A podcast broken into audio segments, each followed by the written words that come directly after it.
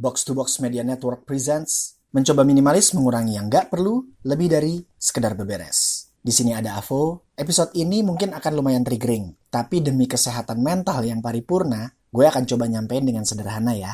Ada pertanyaan Josh nih, yang mungkin dirasa mewakili banyak orang, terutama di generasi gue ke bawah. Pertanyaannya kayak gini, kenapa sulit banget untuk menjelaskan kesehatan mental ke orang tua? Nah, siapa aja nih temen yang pernah ngerasain hal ini? Kamu nggak sendirian ya. Banyak dari kita yang struggle dengan hal yang sama. Perasaan-perasaan bahwa orang tua tidak mengerti kondisi psikis kita itu memang nyata adanya. Tapi bukan berarti kita lantas main blaming ya. Memang sulit untuk adil sejak dalam pikiran. Apalagi kalau kesehatan mental kita itu juga dipengaruhi oleh pola asuh ortu kita. Kalau punya ortu yang jos ya mang staff ya. Tapi kan kebanyakan dari kita nggak seideal itu juga kondisi keluarganya. Berikut ini hal-hal yang bisa dijadikan landasan pemahaman kenapa kita sering kesulitan untuk bicara atau diskusi soal mental health sama mamam papap. Ini gue baca dari seributujuan.id. Temen bisa follow IG-nya tuh karena kontennya jos-jos banget. Yang pertama, zaman udah berubah.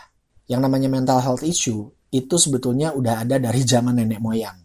Tapi, kesadaran dan gerakan kesehatan mental modern itu baru dimulai dua abad yang lalu dan penurunan stigma tentang kesehatan mental itu baru terasa dalam satu dekade terakhir. 10 tahunan lah, masih baru banget guys. Zaman dulu, orang berpikir bahwa gangguan kesehatan mental itu disebabkan oleh kerasukan setan, gerhana bulan, hukuman dari Tuhan, sihir hitam, dan ketidakseimbangan hormon atau cairan tubuh. Masyarakat itu nggak mengerti dan masih tidak menerima diagnosis tentang kesehatan mental secara terbuka. Banyak ketakutan, rasa malu, dan kurangnya pengetahuan tentang hal tersebut. Karena itu masyarakat, termasuk ortu-ortu kita, jadi terbiasa nyembunyiin, mengabaikan, atau ngasih label yang salah soal mental health. Yang kedua, generational trauma ortu-ortu kita itu mungkin banget punya konflik dan beban dari generasi yang sebelumnya, yang belum atau nggak terselesaikan. Generasi trauma ini muncul dari pola keluarga, bentuk ketidakpercayaan, kewaspadaan yang berlebihan, dan strategi yang nggak membantu. Jadi buat ortu sendiri bisa jadi sangat sulit buat menyadari hal ini ketika mereka telah menerima hal tersebut sebagai cara hidup yang dalam tanda kutip normal atau takdir yang lumrah terjadi. Yang ketiga, niat baik pendekatan yang salah. Ini pasti banyak nih sering kejadian nih. Seringkali ortu akan ngasih kita wejangan atau nasihat itu berdasarkan pemahaman dan pengalaman pribadi mereka. Atau bahkan mungkin mendorong kita dalam aktivitas tertentu yang mereka pikir akan membantu kita. Tapi sering kali mereka lupa bahwa hal yang terpenting adalah mendengarkan. Jeng jeng jeng. Hal ini bisa bikin kita frustasi, tapi kita juga harus ingat bahwa kata-kata ortu itu asalnya dari atensi atau concern atau cinta mereka terhadap kita. Dan mereka simply berusaha untuk menolong kita. Mereka mungkin cuma nggak dibekali aja sama kesadaran dan asupan referensi yang cukup. Mereka jadinya either clueless atau salah treatment. Yang keempat, ortu merasa gagal. Ortu merasa bahwa saat kita kena gangguan kesehatan mental, itu adalah kegagalan mereka akan mencap diri mereka gagal sebagai ortu dan perasaan gak terima, marah, atau bersalah itu akan bikin mereka bereaksi defensif. Temen sebanyak nih yang bisa relate nih kayaknya ya.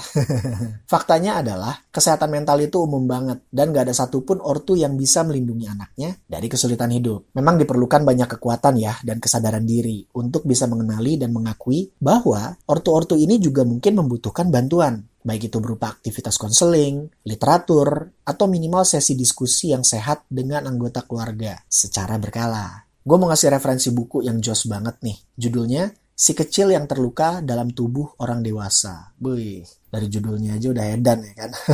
Penulisnya ini namanya Patresia Kirnandita. Jadi di buku ini Patres bercerita soal dua tema besar, yaitu inner child yang terluka dan toxic parenting. Uh, edan. Jadi dia tuh kombinasiin jurnal pribadi sama referensi ilmu psikologi. Jadi buat temen yang baca juga bisa lebih mudah tuh menyerapnya. Bukunya jos banget dan menurut gue buku ini adalah bacaan wajib kita semua demi generasi mendatang yang lebih waras dan eling. Moga-moga episode ini bisa bikin temen lebih sabar dan taktis dalam ngadepin ortu ya. Setidaknya kita bisa paham dan bisa menggali rootsnya. Jadi temen juga bisa lebih firm dalam nentuin sikap atau bereaksi ketika sedang berbicara perihal kesehatan mental sama ortu masing-masing. Sebagai anak kita emang gak bisa milih ya, mau lahir dari ortu yang kayak apa. Tapi kita bisa hadapi dan akhiri generational trauma ini bareng-bareng. Silahkan share ya episode ini jika dirasa jos. Dan kalau kamu suka banget, kamu juga bisa kasih review bintang 5 di Spotify-nya. Kita ketemu lagi di episode yang akan datang dengan topik yang lebih cihuy, Jabs.